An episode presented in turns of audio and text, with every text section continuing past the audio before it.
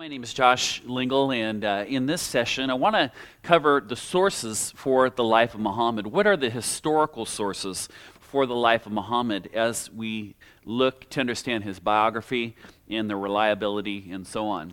We just completed the study of Muhammad's life, but so where did all these stories actually come from? The reality is that the Quran provides very little information about Muhammad in general his name is only actually mentioned four times in the Quran. So it's not a very good book for the biography and to know much about the man, a book that only mentions him four times.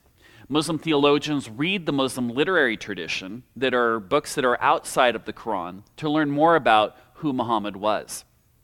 Now, the literary traditions are by far the most numerous and the most detailed accounts of Muhammad's life and his early followers and those in the 7th century. Here in these traditions, we learn about the life of the Prophet Muhammad. We learn about the Maghazi or the battles of the Prophet at that early age, and the history and all that was happening up around that time. It's also important to know about these sources because often our Muslim friends will raise criticisms and questions about our sources, the Bible. Muslims will ask questions about our manuscripts, and they'll even say that our Bible is tahrif or corrupted.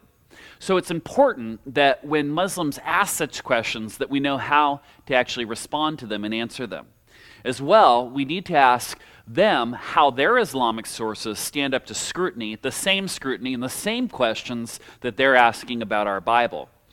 Now, in the Bible, there are several kinds of genres, and we have uh, different kinds of historical books, uh, such as Chronicles and Kings. There are different kinds of poetical books, such as the Song of Songs, and there's Gospels like Matthew and Luke, as well as other kinds of literature. Likewise, in Muslim tradition, we find there's parallels. Uh, these are there are several types of genres and there are many different kinds of compilers that bring together these genres connected with these different kinds of books. We don't know all of their authors. Uh, a person writes a compilation by drawing upon the traditions that were available to him at his time. He simply gathers together the best stories of what he knows and he sifts through these stories and he throws out those that he doesn't uh, deem worthy or reliable. Thus, they themselves, these Muslim historians that compile these different stories, they, uh, they actually uh, become part of the editing and the transmission of the tradition. So let's look at six main genres uh, the six main genres which are important to Muslims. Let's start with some that you already know. For example, we covered the Sirah. The Sirat Rasulullah uh, is one of the most important types of traditions. As I mentioned to you, that the Sirah is the biography of Muhammad. And in fact, any book which sets out to write about his life is called Sirah. Ibn Ishaq put together the earliest uh, Sirah of the Prophet in 765, 767. And this is over 100 years after he had died. We actually don't have any of Ibn Ishaq's material anymore. It's 135 years after he died. Uh, a man by the name of Ibn Hisham actually took Ibn Ishaq's biography and made additions to it. Uh, uh, that's what he says. And that, and that uh, this one actually is the oldest sirah or biography that we have existing today. Ibn Hisham's version uh, was written in 833, so 201 years after the time of Muhammad.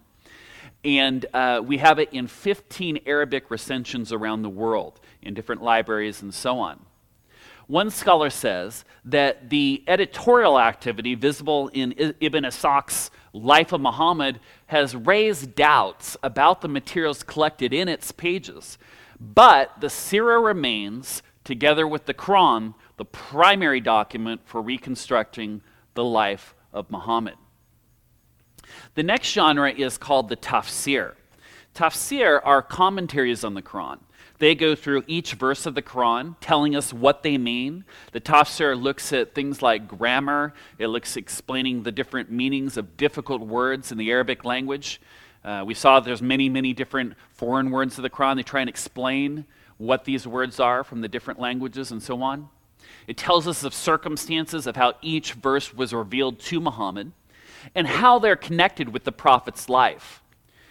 Al-Tabari is the best known for this genre of tafsir, and he was writing in the year of 923 AD. 923 AD. These dates will be important later. Our next genre is called the Tarikh. Now, uh, Tarikh is a word for history in Arabic.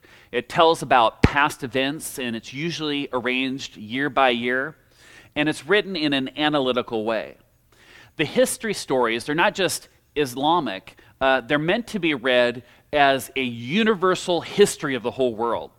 So the Tarikh actually begins with the creation with Adam and Eve, and then it goes through and explains about the Jewish and non Jewish prophets, the Persian rulers, all the way up until the time of Islam. And then the Tarikh begins with the life of Muhammad. So part of the Tarikh is actually considered sirah, or biography. Uh, the, in English, there's 40 volumes that are translated uh, into, uh, into English, and three of them actually are part of the sirah, or the biography of Muhammad. Before Islam, there was uh, no calendar for the Muslim people, so all historical dates begin with the time of the Hijrah. And remember that that was when the Muslims migrated, Hijrah, from Mecca to Medina with Muhammad. So that was the year of the Hijrah. It was the first year of the Hijrah calendar and when it, the calendar actually begins. So, really, the Tarikh is the history of the world as seen through the lenses of Islam. It's the theological way that a Muslim will actually look at all history and theology, and they look at it through the history, the Tarikh. The history that's told is only done so in this genre because it's very much focused in on the Prophet Muhammad and so on, and it has to do with Islamic tradition. Again, Al Tabari is the best known in this genre. He was writing again in 923, a very famous scholar. And uh, that's really the, uh, up until Tabari's time, is usually considered one of the classical periods of Islam from 632 up to 923. Now, the next uh, genre is very, very important. It's called the Hadith. And it's perhaps the most important of all the Islamic traditions of the six different Arabic traditions that I'm going to mention in the Quran. Uh, it's only second in authority to the Quran for Sunni Muslims. A hadith is a report of what the prophet said or what he did or what he gave his tacit approval to. And it's even something that was done by something someone else, and Muhammad says it's okay for them to do so. A hadith is usually divided into two parts. Uh, first, there is the chain of authority uh, called in isnad. And this is a list of people who report it, the tradition, from the time of the prophet or a story. It's reported uh, to, uh, to, uh, to people over time. An isnad goes something like this so and so said to so and so, said so and so, said to so and so, that such and such said such and such a thing. It has to be passed down from person to person, a person in authority, but it has to, they have to be reliable, they have to be trustworthy, they have to be able to uh, uh, in the same geographical region, they must have uh, been in the same place or had contact with them. And so this is a person who has never lied and be trustworthy. So it presents an authority for what the hadith says because it goes all the way back and must go to Muhammad. The second part of the hadith is what's actually said. So this is called the matan. So here's an example of a hadith. Abdullah ibn Yusuf told Bukhari that Malik had told him that Makrama ibn Suleiman had told him that Kurayb told him that Abdullah ibn Abbas said that he had spent the night in the house of Maimuna, the mother of the faithful believers, who was with his aunt, and he said, quote, again, this is telling the story, the Matan, I slept across the bed, and Allah's apostle, along with his wife, slept lengthwise. Allah's apostle slept till midnight or slightly before after that. Then Allah's apostle woke up and sat and removed the traces of sleep by rubbing his, his hands over his face. Then he recited the last 10 verses of Surah Al Imran, Surah 2. Then he went towards a, a, hanging leather water container and performed ablutions, and then stood up for, for, for prayer. Abdullah ibn Abbas adds to this tradition, quote, I got up and did the same as Allah's apostle had done, and then went and stood by his side. So you see here in this tradition an example of the prophet doing something and the sunnah, or the example of Muhammad being followed. Namely, he gets up, he rubs his eyes, he quotes the Quran, and then he begins to uh, stand up and, and go towards prayer. And the Muslim coming behind him and then also being led in prayer. So you see this example of oral tradition and transmission in these isnads here. A man by the name of Al Shafi, uh, Al Shafi, Imam Al Shafi, uh, the leader, uh, Imam means leader, in the ninth century, was the first who said that all the traditions of law must be traced back to Muhammad for them to be authoritative. Because there were many traditions that were circulating that traced back to Muhammad's companions, people who were around him, but not necessarily back to him. But these traditions were actually rejected. So in the ninth century, uh, these hadiths that went back to Muhammad were collected. And then the, those testimonies, which seemed authentic, were sorted through by these Muslim uh, scholars and so on from those that were not authentic. There are six authoritative collections of hadith. And the two most important for you to remember is a man by the name of Al Bukhari. And another man, the second most authoritative uh, traditions of, of the hadith, is called Muslim. So you'll hear things like Sahih al Bukhari or Sahih Muslim. You'll also hear of another of the four that are included. So you have Sahih al Bukhari, Sahih Muslim, Dawood, Ibn Majah, al Nasai, and Tirmidhi. These make up the six uh, or Hadith collections for Sunni Muslims. And it's these collections that are made up of thousands of short reports. They're extremely important in Sunni Islam as sources for creating Islamic law, Sharia. Though the Hadith uh, Muslims learn that what Muhammad did, and from these reports, they, they, they create the law, and it governs how a Muslim's supposed to act and what they base on Muhammad's example, the Sunnah. So, in theory, the Hadith is second in authority to the Quran in that they contain God's words, thus, they constitute a, a form of direct revelation outside of the Quran. The Hadith does, the Sunnah does, and so on. But in practice, the Hadith is above the Quran. And this is because, as we'll see, the Quran is so short and it's so limited in what it says, it's only the size of the New Testament, that the Hadith is very important uh, in that from the Hadith, Muslims derive the Sunnah, or this example, in how they should live. The Sunnah is, ex- is the example of Muhammad, and Islamic law is based on what he did and what he said. The Tabaqat is our next genre, and the Tabaqat is a collection of biographies of the pious Muslims, those who were his companions who were around him. These companions are called the Sahaba, uh, those who were around Muhammad at the time. And they're quoted in the Hadith isnads, those chain of transmitters. Well, that's where they're actually quoted. So these are governors, they're soldiers, they're religious rulers um, sometimes they're Muhammad's wives. Uh, they're quoted as having heard or seen Muhammad do something. And the reason that the biographies are, are written about them is to show that they can prove their testimonies about Muhammad. That we can know that they're trustworthy because they're pious, good Muslims. Ibn Sa'd is the primary compiler of the Tabaqat. Uh, there are others, uh, but he wrote nine volumes and uh, and you can, uh, for those of you uh, English speakers, all of these genres are available in English as well in translations. The next genre is called fiqh. Now, fiqh is uh, is a science of Islamic law. The word fiqh is can be used to describe a book or theory or detail of Islamic law. The law itself, or the whole body of the law, is called the Sharia.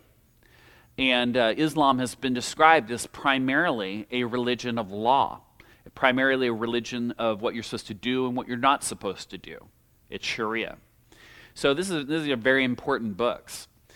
The idea is that the sources of Islamic law are the Quran and the Sunnah.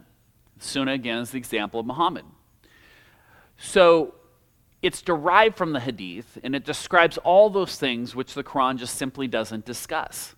So these are reports about what Muhammad did and what he said, and he serves as these models for all Muslims so that they can follow and be sure that they're following God in the right way. From Muhammad's example, al Shafi helped to develop Islamic law, which sets out to help the Muslims learn how to carry out their day to day lives. It's very specific. At times, uh, it will even go and explain how a Muslim's supposed to go to the bathroom based on what Muhammad did. So, uh, though Al Shafi is the most famous for the Islamic law, uh, there are several other books or traditionists of, is, of Islamic law that Muslims will follow. They all differ from each other, but the four main, what are called madhabs, the four schools of Islamic law, are all named after Muslim scholars of the 8th and 9th century. For example, the four schools of law, or the names of them are Maliki, Hanbali, Hanafi, and Shafi. Uh, these are the four, um, take a moment and say that four times fast. Hanbali, Hanafi, Maliki, Shafi. Okay. Okay, good job. Good job. These schools of law may be compared to something like Christian denominations. Um, they're not that diverse from each other, but they are somewhat diverse. They basically take the same source material uh, the hadiths, and so on, and they draw different conclusions on points of law. In other words, the existence of various schools demonstrates that uh, not all issues of Muslim life and practice may be answered the same way. In fact, in modern days, as they've moved away from the four madhabs or schools of Islamic law, in modern day, many Muslims just go to refer to uh, the, the traditions of what Muhammad said or did and what the, what the Quran says and so on, trying to, pl- to apply the Quran and the Sunnah. From these, uh, people in the modern day try and resolve issues like can, uh, since cars didn't exist in, in, uh, in Saudi Arabia in the 7th century, can 20th century or 21st century Muslims drive cars in Saudi Arabia today? so from these, they try and derive fatwas. Fatwas are religious opinions that are given to people who are asking questions about Islamic law and questions of Islamic law. Now, in general, there are some things that all of these sources have in common. First, we possess a, a, fair number of all these works the Hadith, the Sirah, the Tafsir, the Tarikh, the Tabaqat, Rijal, etc. The general characteristics of these sources is they're all very, sim- uh, very similar. Their authors were compiled who drew on a mass of uh, earlier literature which is mostly lost. Good Muslim compilers are responsible scholars who tell us who they got their materials from. And this allows us to try and reconstruct some of the sources in which they're using. The compilers of these traditions are free to use the words they want reproducing their sources. They don't need to fully quote the person who said Muhammad said or he did something. They also don't have to mention if they left the words or phrases out. So they have a great deal of freedom in how they actually present, create, change, embellish the history itself. Now, normally, the authors of these sources will quote in units of a few lines to a couple of pages at a time. They f- will frequently switch to a, a different source uh, for their information, which means that you and I are left in the dark as to the overall structure of where they actually got their information. Now remember that these authors of these traditions use the testimonies of men who heard something by someone who were told something by someone else. Then they compile these testimonies and write them down in one book. The nature of the Islamic tradition requires that a compiler cites men, not books, mentions their names. Uh, so they're not quoting footnotes or bibliographies and things like that. They're mentioning the names of a particular transmitter or scholar. The transmission of these stories about Muhammad or about history is all oral tradition. It's all oral by word of mouth. Now, as you may begin to see, that there are real problems with the Islamic traditions. What I'm going to present to you now is not a Christian critique about the Islamic traditions and writings. These problems are historical problems that we have with the Islamic tradition. If any historian were to take a look at the Islamic traditions, they would ask these questions to determine whether they're trustworthy. So let's pretend that we're historians for a moment. The question uh, we would first ask is when and where were these pieces of literature actually written? Well, if they're surrounding Muhammad's life, I would uh, assume that they're written while he was living, right? Or perhaps soon after his death. They'd have to be written by eyewitnesses who saw or what he said or, or, or did, uh, like Matthew, Mark, Luke, and John, those who are eyewitnesses who wrote about Jesus' life. Are these people that are with Muhammad passing transmissions down of isnads? Are they actually at the time of Muhammad's life? The answer is no. Now, in the historical study of written materials, when scholars look at uh, historical sources, they have two kinds of sources. The first kind of source is what is called a primary source. These materials uh, tend to have direct access to the event itself, they can see what happened. Secondly, there are secondary sources, those materials which tend to be more recent and are dependent on the primary sources. So, what are the sources that we have to reconstruct a history of Islam? When do you think all of this material was written? Well, we've already talked about it already. For the Sirah, the biography of Muhammad, Ibn Ishaq is the first person who wrote down the story of Muhammad's life at the request of the, the Caliph. Ibn Ishaq died in 767. So if Muhammad died in 632 AD and Ibn Ishaq died in 767 AD, then we have 135 years difference from the time that Muhammad lived to the time that Ibn Ishaq lived.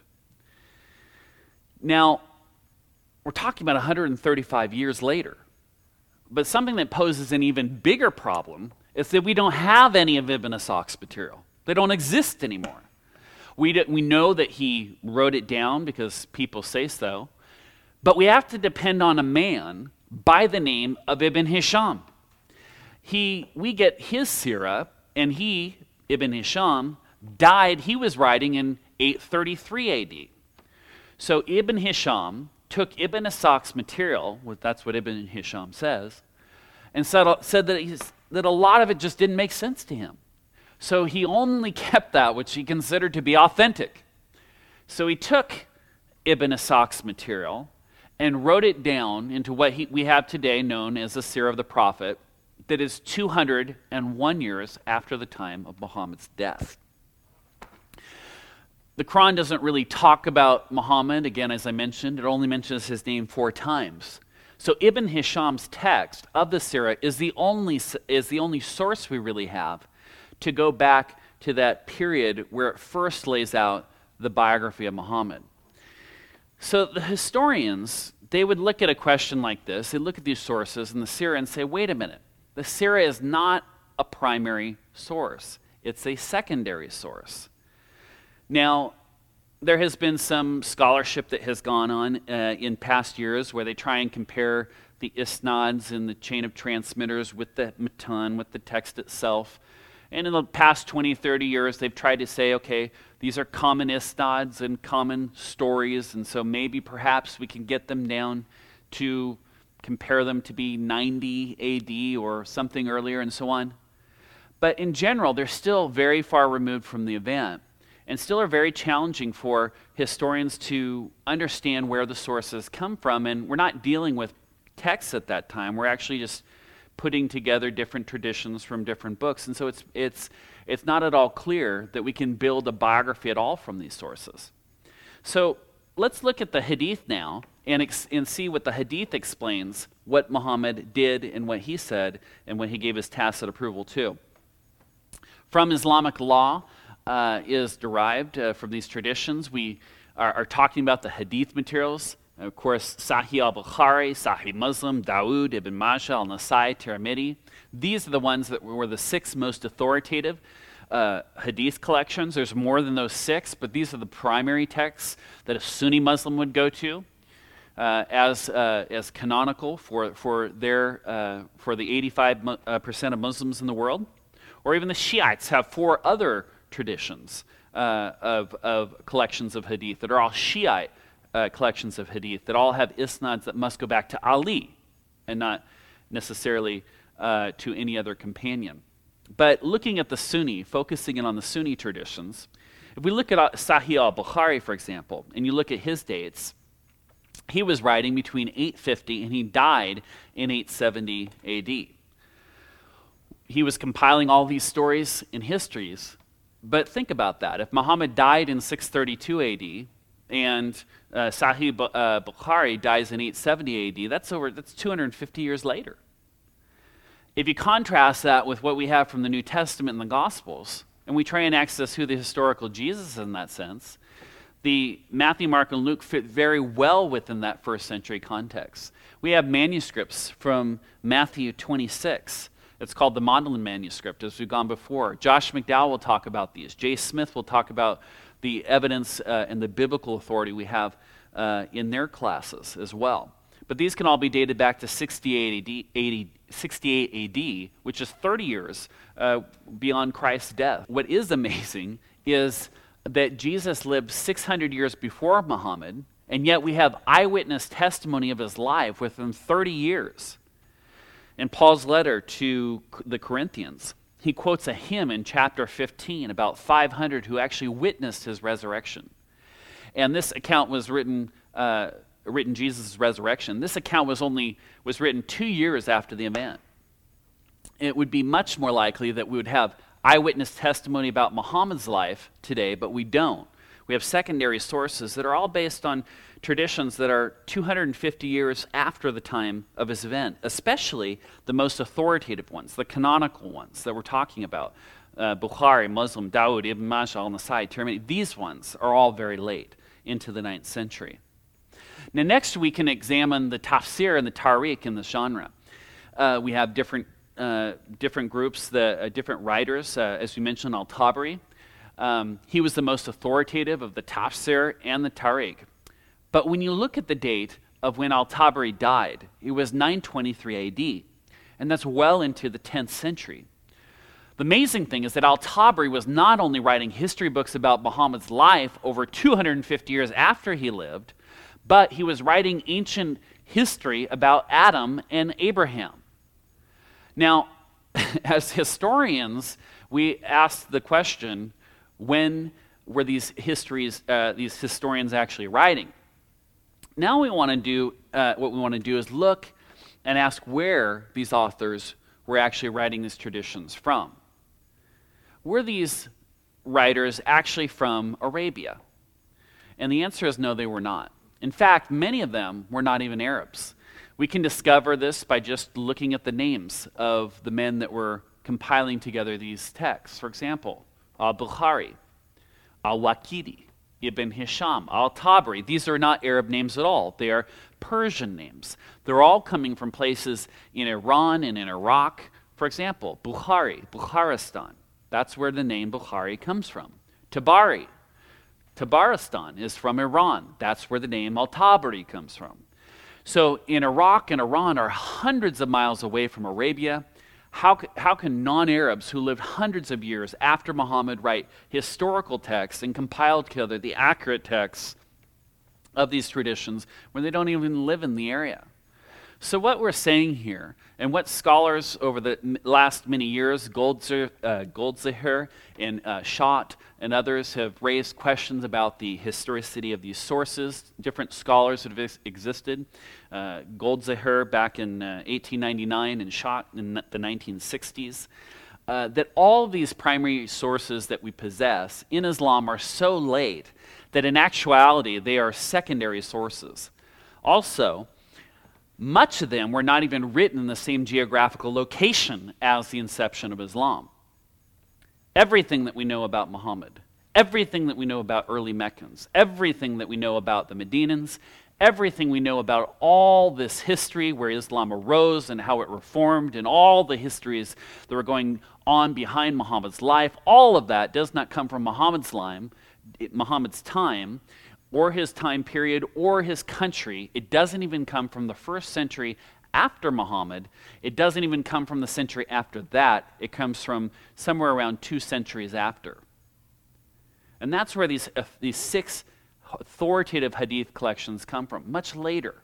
Now, is that a problem? Well, that would it certainly is a problem because that would be like writing a whole commentary on something like the French Revolution in 1789 and have no notes for it. So if the Hadith and the Sirah, other traditions, are all secondary sources, and where are the primary sources? The ones that have direct access to the historical events of Islam itself.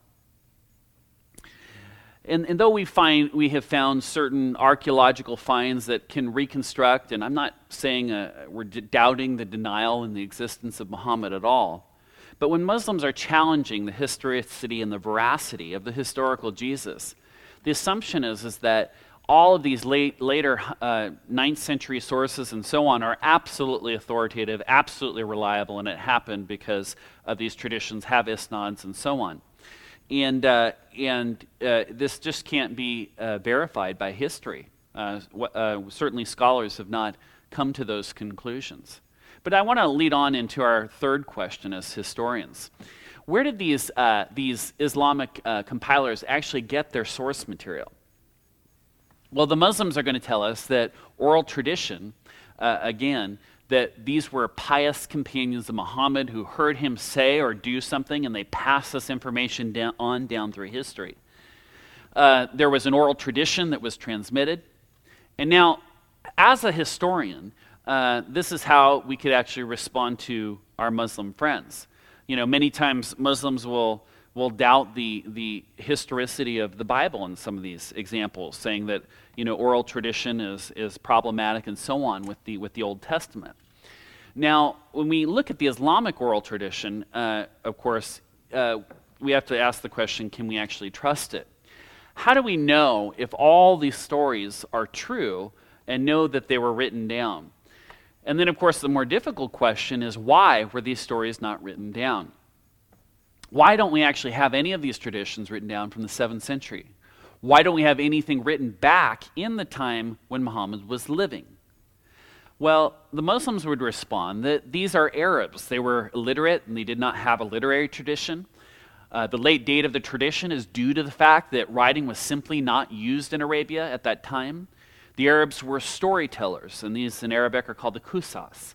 And anyway, the trans, uh, transmission is reliable because they have these isnads, those chain of transmitters, that show that they were passed to reliable people, and therefore the tradition is trustworthy.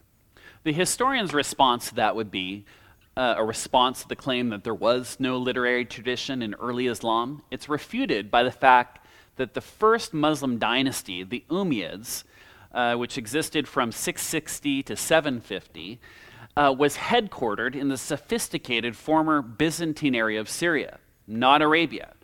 There, they did have a literary tradition. How come we have nothing written down from that time? The Muslims were in control of that. Whether they were storytellers or not, oral tradition poses obvious problems. And that's how we get early legends that are born. Uh, that's, uh, if you ever, ever played uh, the games, maybe in your country, I'm not sure what they call it, but uh, in different countries they call it telephone or Chinese whispers or different, different ways. But basically, how the game goes is like this a group sits in a circle, and you begin with me, and then I whisper it to the person next to me in their ear. And then they whisper it to the person next to them in their ear, and they go all the way around uh, the room until it comes back to maybe 20 of us around the room. And within five minutes, you can imagine what happens with these embellishments start happening and the, and the story gets all wrong. So, if that happens with passing on tradition and the stories begin to grow, then in what the question is what happens with oral tradition in the Islamic context within 200 years within the tradition? Now, as we will see, I will go into very specific examples of how that oral tradition changes later on in this discussion. So it's not just a theory. You can actually see the, the massive embellishments that goes on in the Islamic historical tradition and those stories. So, oral tradition, in the Islamic sense, is far from being most trustworthy way of preserving Islamic history. That isn't what happened. Now, the isnads are a problem as well. Uh, two, sh- uh, two scholars, as I mentioned, called Schacht and Goldziher, uh, in the late 19th and early 20th centuries, doubted how much of the isnads have help. You see, one could make up an isnad, a chain of transmitters, just as easily as one can fabricate and make up a hadith. If one wants to have authority for their hadith and for their tradition, they would simply have to attach an authenticated isnad to it with names of respectable Muslims found in the Tabaqat, and then their tradition would be authoritative. It would be sahih or something like that. So this is a problem. As we mentioned earlier, though, uh, through Al Shafi, the science of Isnad was only uh, in the beginning in the ninth century. And this is a relatively late date to come up with the concept since it's more than 200 years after the time uh, of Islam and after the time of the Prophet. Now, the fact is that if we cannot trust in Isnad, a chain of transmitters, to know that each one of them is reliable, and we can't in any way verify it, certainly have no videotape of it, etc., then we cannot trust the tradition and the matan and the hadith itself. So then where's our sharia? When we continue to ask Muslims whether, where their writers actually got their materials for their tradition, we're told that we don't have them anymore because whatever was written down early disintegrated over time because, you know, these materials were that they were written on, they, they disintegrate, the, you know, and so on. The leaves are not here. And so the historians would also respond to this. Well, I don't think that's a good explanation.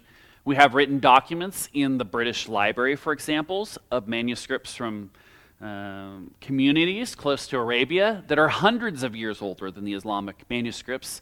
Uh, if those are still around, and if something was written in Arabia at the time of Muhammad, it should still be around too.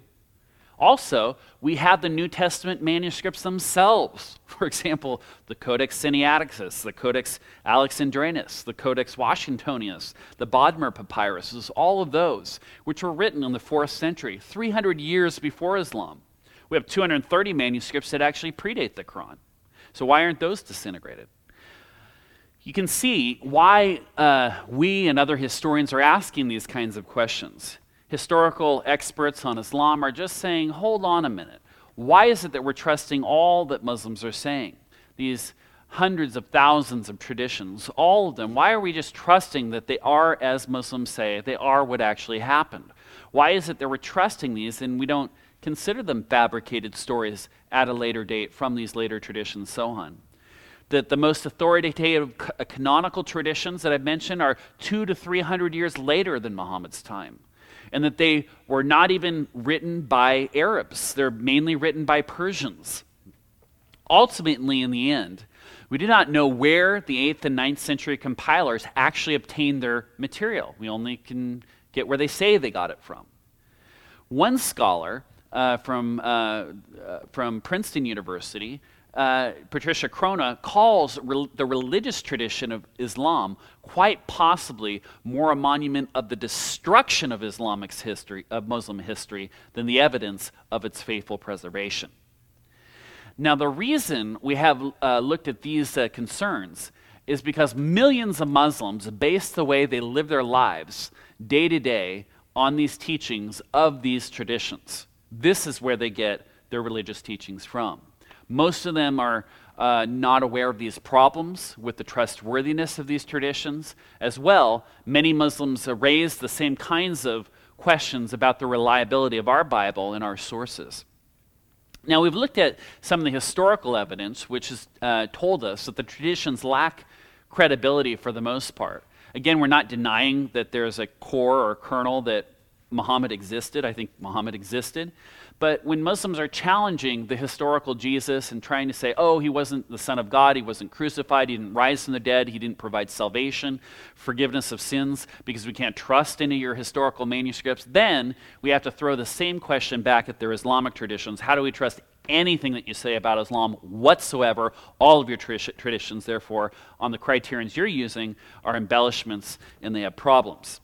So, uh, the, this, uh, what I want to do now is, after looking at these historical evidences, is I want to look at some interesting examples that come from the traditions which provide further concerns for us. Now, this has to do with the problem within the sources and the proliferation of these sources.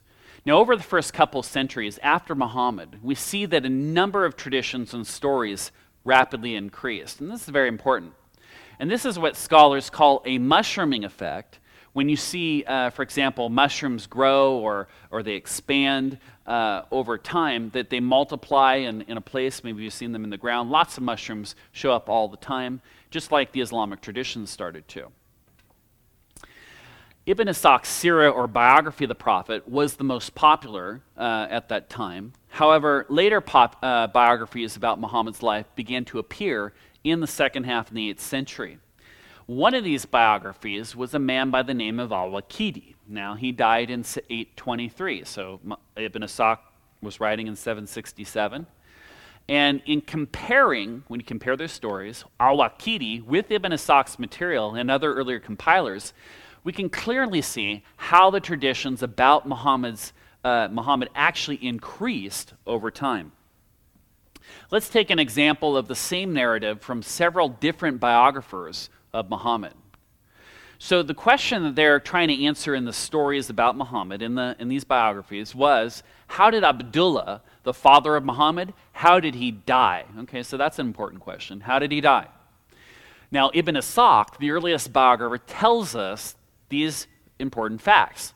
Abdullah died while his wife was pregnant with Muhammad, or when Muhammad was 28 years old, or 20, sorry, 28 months old. But God knows best which is right. So basically, Ibn Ishaq doesn't know exactly when Muhammad's dad died. Ma'mar, who is later than Ibn Ishaq, tells us that a different, a different story. Abdullah died while Muhammad was still in the womb. He also adds more to the story in a short account of the circumstances surrounding Abdullah's death. He says that Abdullah had been sent by his own father, Abdul Muttalib, to lay down and die in a place where dates are stored in the city of Yathrib. So there's more details, and that's helpful. A ninth century compiler, who is also after Ibn Ishaq, uh, quotes two Islamic scholars that Abdullah died when Muhammad was 20 months, uh, 28 months old, or perhaps 27 months. So, the conclusion to be drawn from this range of opinions of different traditions is that scholars of the first half of the 8th centuries were agreed that Abdullah had died early enough to leave Muhammad an orphan, but as to the details, God knows best. Now, Al Waqidi is writing 50 years after Ibn Ishaq, and he says that his, his account of Abdullah's death is the best. So we got to trust Waqidi. Okay, because he somehow knows that Abdullah had gone to Gaza on a business trip. He had fallen ill on the way back, so he left his caravan. He was then cared for by his family in the city of Yathrib. He then died in Yathrib. Waqidi also knows Abdullah's precise death and where he was buried. And this all took place not when Muhammad was 28 months old or 27 uh, months, but, as the earlier compilers explained, but Abdullah died when Muhammad was still in his mother's womb. So Waqidi tells us not only when Muhammad, Muhammad's father died, but also how he died, where he died, what his age was, of the exact place of his burial. The question is this How can al Waqidi pronounce that his version's the best when he's living 50 years after the time of Ibn Ishaq, who is, by the way, already according to the Ibn Hisham's uh, traditions, uh, recension is 201 years after the time of Muhammad. And how does Waqidi have more detail and information than those earlier biographers? What this suggests is that a fair amount of what Waqidi knew was not knowledge or actually historical. Now, what Muslim polemicists will do is they will actually attack the Christian scriptures and they'll say, okay, in one gospel it says that there's only one angel at the tomb. Or in this other gospel it says there's only two angels at the tomb. So, how do you actually resolve that this is a contradiction? The Bible's corrupted and so on. And they don't look at their own traditions. They don't look at their own Quran and traditions and actually see these same kinds of issues of per- perspectives and so on exist within the sources. And it's important to raise it with them when they try and raise 100 contradictions in the Bible. Well, you can find 101 contradictions in the Quran. So it's important to both respond to those issues which are in the biblical text, but also to be able to assess the Islamic traditions where uh, they are not assessing it with the same scales. Now, the mushroom effect is also seen in the sheer number of hadiths which suddenly appear in the ninth century. By the mid 9th century, there were 600,000 stories about the prophet. Tradition has it that there were so, they were so numerous that the caliph, or the ruler of the Muslim community at the time, asked Bukhari to actually collect together the true sayings of the prophet from these 600,000 traditions which existed. So, in the end, Bukhari kept only 7,397 traditions and that's only 1.2% of all the traditions that exist of those 600,000. So, according to Bukhari, 99% of all those traditions were not trustworthy and they were thrown away. That means that 592,603 traditions were actually false and had to be thrown out. Now, does that bother you? It bothers me when Muslims are, are, are, challenging our Bible or challenging our scriptures, and they're not being uh, knowledgeable or, or, focusing on their own traditions and the own their own problems with their traditions. Then there's, there's the example, very important, of Ibn Abbas. This has to do with the isnads, all the traditions that are authoritative that go back to the companion of Muhammad. One of the most authoritative and most important companions was Ibn Abbas a hadith compiler by the name of Ahmad ibn Hanbal. He was one of those uh, four schools of law Hanbali, Hanafi, Maliki, Shafi. Hanbal, Ahmad ibn Hanbal was a Hanbali. He was the, he was the leader of the Hanbalis. And uh, he was a compiler that lived in 850 AD. Ahmad ibn Hanbal attributed that there was 1,710 traditions that went back to this man, the uh, great interpreter of the Quran, Ibn Abbas. Yet 50 years before Ahmed ibn Hanbal, before his compilation, one scholar estimated that Ibn Abbas had only heard nine traditions from Muhammad. Another scholar, in a different compilation, says that Ibn Abbas had only heard 10 traditions from the Prophet. So ha- somehow, Ahmed ibn Hanbal knew of 1,700 more traditions than the scholars who lived 50 years before him.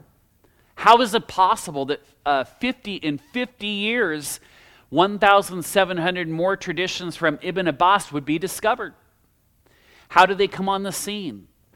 And so, even if we were to accept that 10 of these traditions were trustworthy, how could we even know which ones were out of a pool of 1,710 traditions from Ahmed ibn Han, uh, Hanbal's collection? So again, there's this, this, this, clear mushrooming effect of where we see numbers of traditions that are multiplying all over the place, and a point where we just simply don't know which ones are real and which ones are not real and which ones are fabricated. Now, another problem we would have as a historian is this that the Islamic traditions contradict each other so much that we cannot know what really happened historically because of the, the numerous contradictions that are found and these are found throughout these, again, Sahih traditions or these historical traditions. Let's run through some of the traditions to gain an idea of the contradictory nature of the biographies that have been written.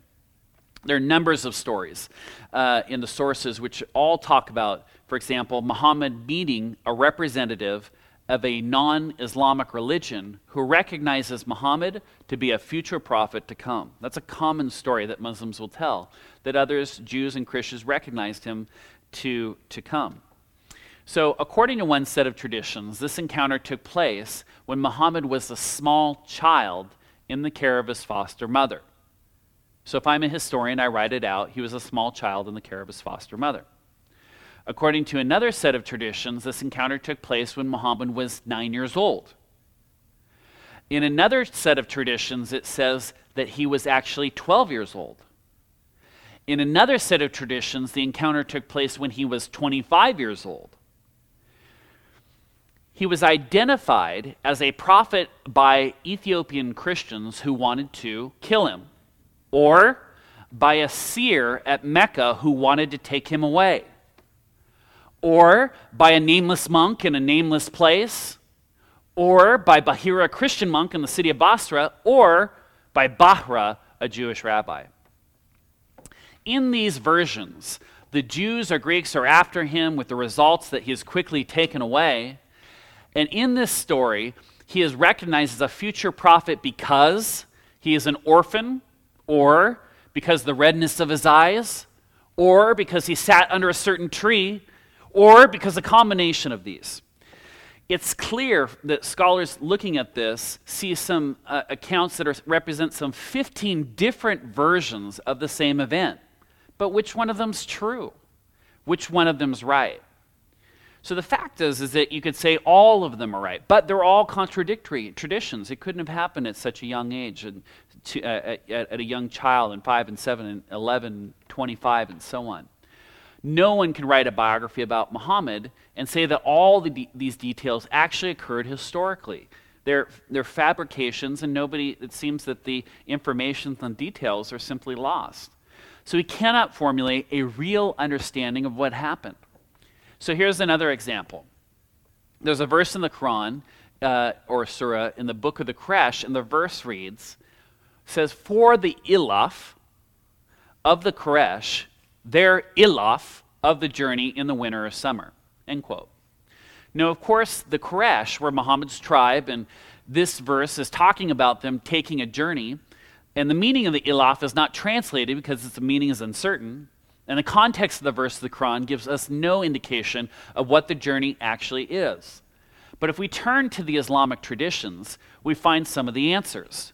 Most of the authors agree that the Quraysh were going on a trading journey, but here is where the question is where did they end up going?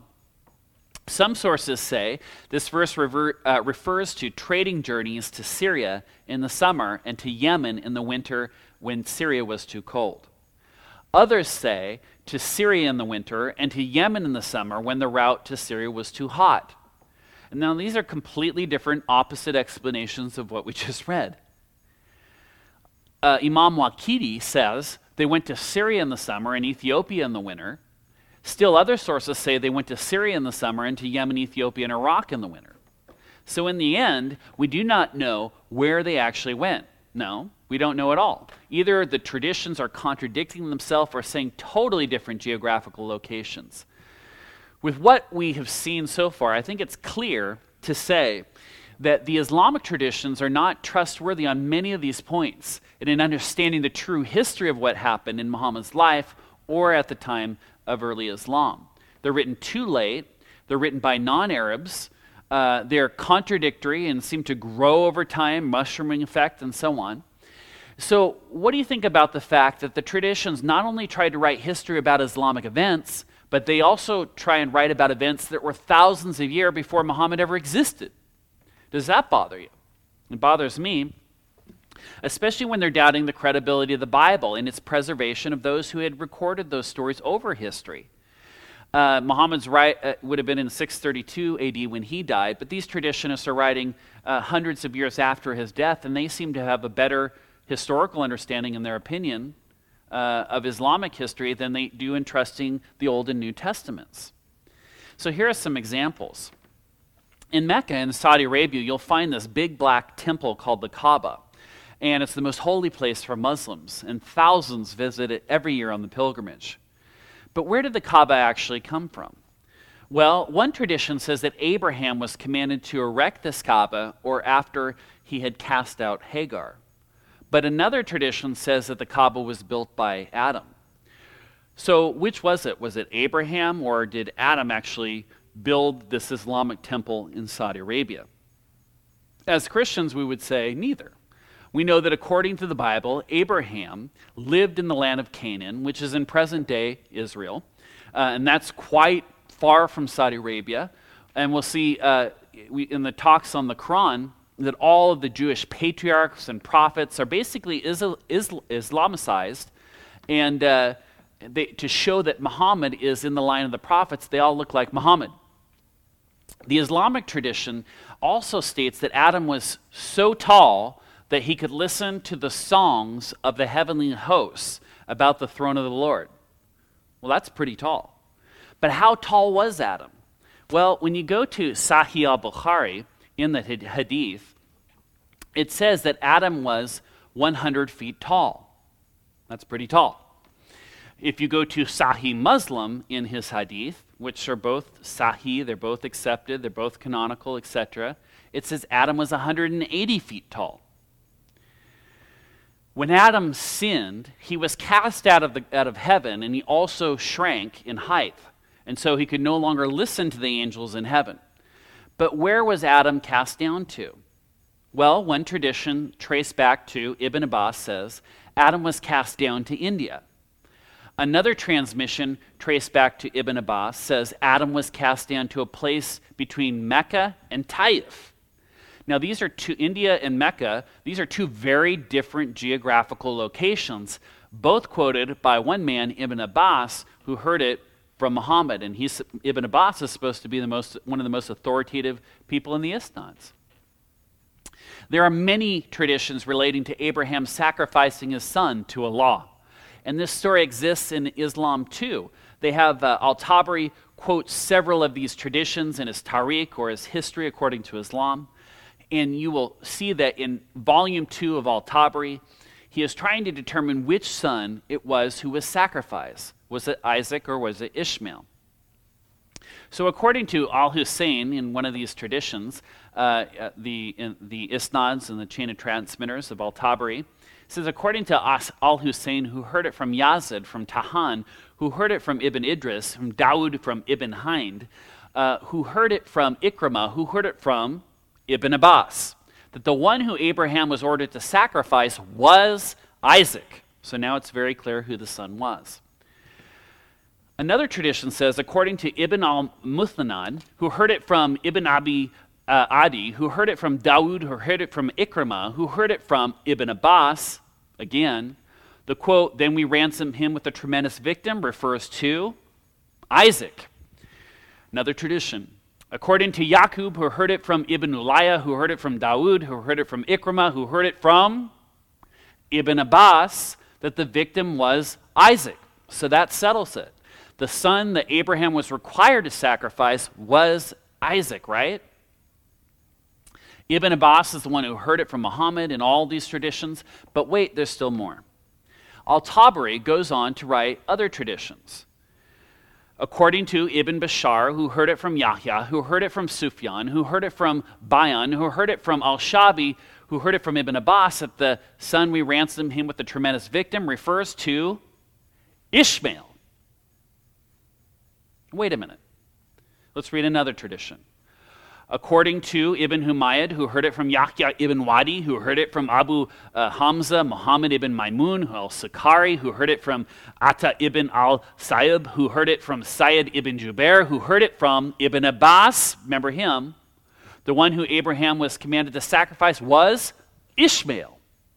So, which is it? who did God command Abraham to actually sacrifice? Was it Isaac or was it Ishmael? Well, Ibn Abbas thinks that it's Isaac in one instance in about 30 different instances, and thinks it's uh, Ishmael in about 50 other instances, and you can find that in volume two of Al Tabari. And, uh, but uh, Tabari is not trying to hide the contradictions in the history. He actually explains that it's right there.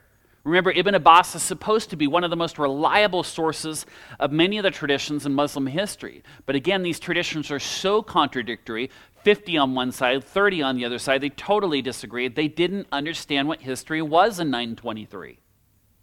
They didn't know who the son was. They all disagreed. They had 80 different sources, and they're all contradictory. Not only do we find historical references to events, that are found thousands of years before Islam, but we also find other odd pieces of information.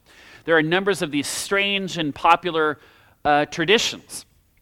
In the Hadith of Sahih al-Bukhari, in book uh, uh in, in volume number four, uh, Akhbar 516, and in the Hadith of Sahih Muslim in volume one uh, of his 10-volume set in, in Akhbar 462, we read that Satan lives in your nose.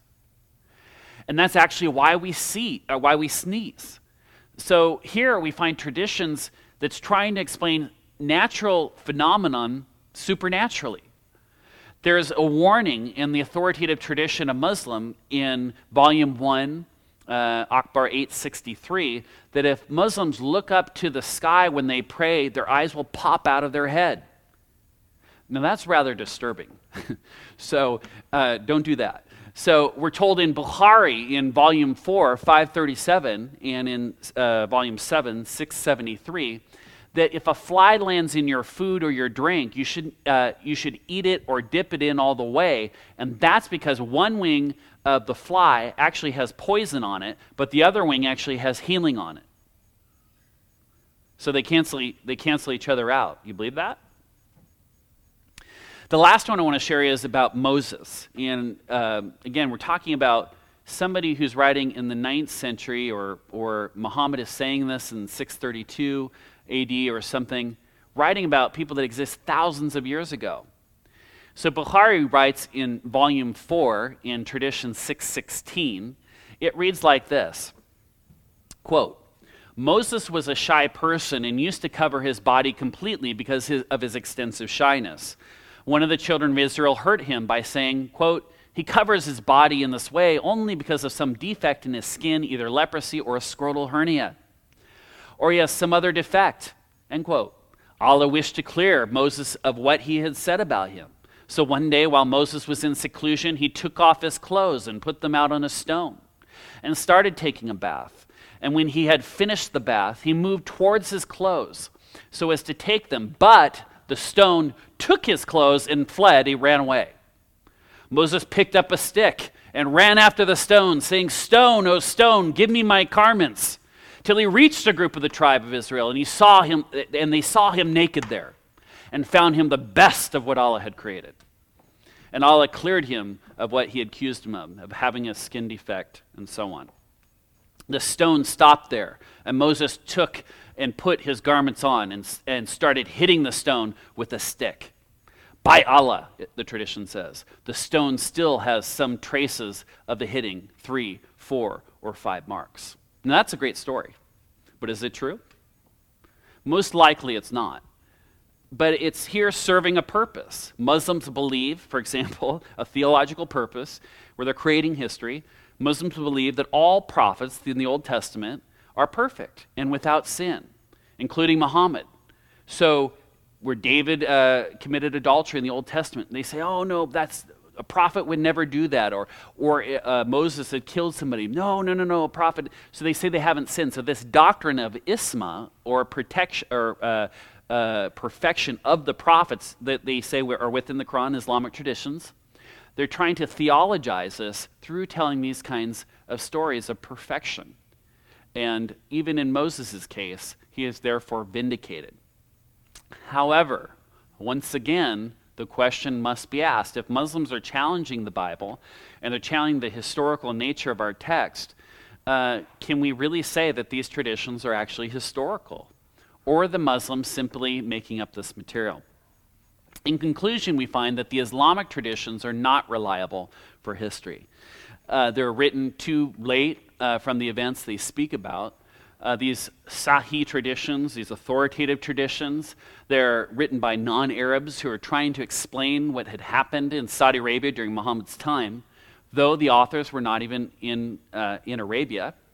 The traditions seem to have more and more details over time, that they are, uh, the more they seem to know, the, the later it is, the hundreds of years they're removed, the, the stories seem to grow, and it suggests that the history has been invented, changed, and added to the traditions contradict each other, even the ones going back to authoritative friends of Muhammad, such as Ibn Abbas. So you can have 80 traditions that are floating around in 923, and they disagree on which son it was. Or Sahih Bukhari has 600,000 traditions, reduced down to 7,397 traditions. People were making it up.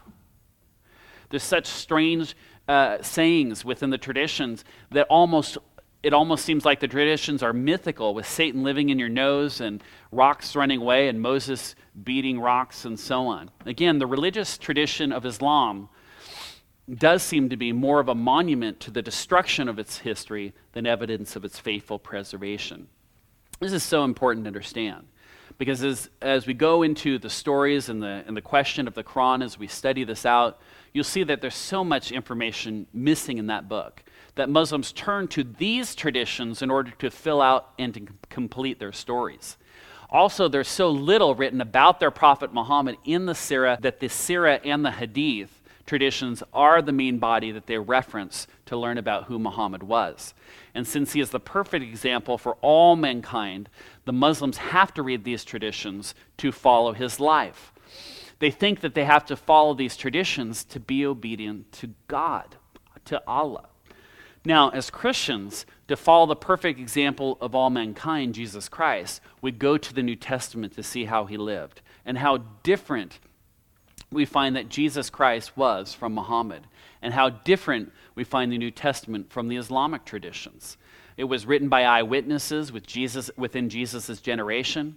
It does not contradict itself in, in the ways that Islam does in that sense, and presents a clear story of who our Lord was. So we must be so thankful for the Christian scriptures, and we must share this with our Muslim friends and share the gospel, taking it to reach them for Jesus Christ. Let's pray.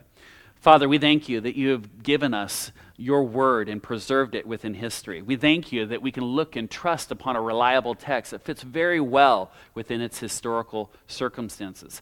Tens of thousands of archaeological finds that confirm its credibility. And yet, Lord, when, as we're being criticized by the Muslims around the world for our Bible and for our text, that we find that even within the Islamic traditions, that it simply is falling to the ground.